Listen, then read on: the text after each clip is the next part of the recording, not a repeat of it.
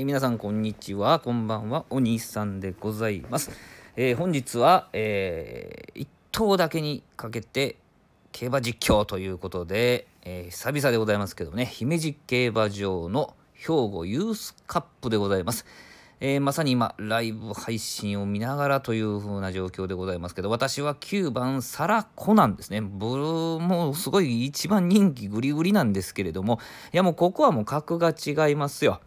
あのー走ってきたねメンバーもそうでしょうし、えーそこで走り切ったタイムも違いますんでね、えーここはもうバシッと決めてくれると思います。9番でございますね。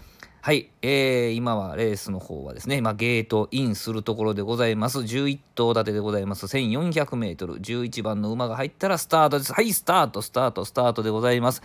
はい、私の9番サラコナンはいいスタートでございます。機種がぐしぐしとね、えー推進力を、えー加えてですね、えー第2番手でございます。2番手、えートップを走るのはね、栄新稲妻という馬でございます。これも人気があるんで、なかなか侮れないんですけれども、そのすぐ後ろにですね、えーサラ・コナンはつけているような、外側につけているような状況でございます。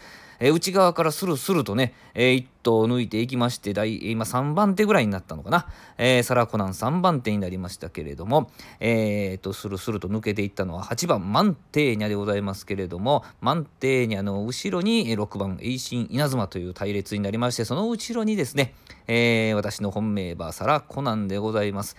えー9番サラコナンはもうここからなぜかムチが入ってるけど大丈夫？大丈夫？まだ全然、えーまだ全然まだまだゴールまで残ってるけど大丈夫？おとここでもう先頭に先頭に襲いかかろうとする感じ？うわ全然追いつかないけど大丈夫？バリバリの一番人気やねんけど大丈夫？えちょっとちょっとちょっと大丈夫ですかね？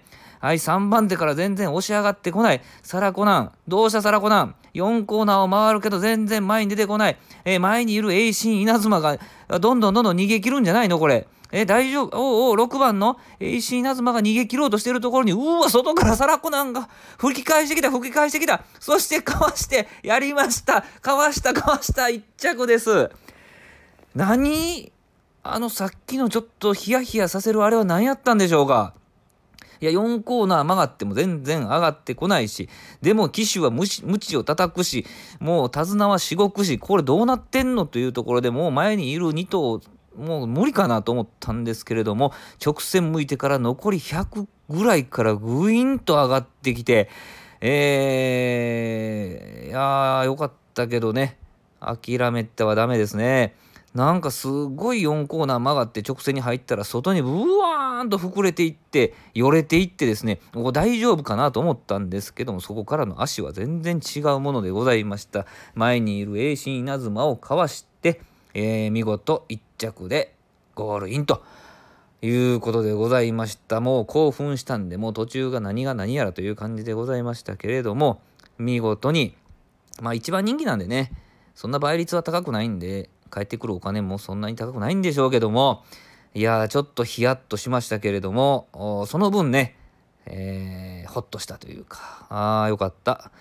ということで、えー姫路競馬場のメインレースでございます兵庫ユースカップは見事1頭だけの本命に絞りました、えー私のおサラコナン。サラコナンが1着ということでございました。どうもありがとうございました。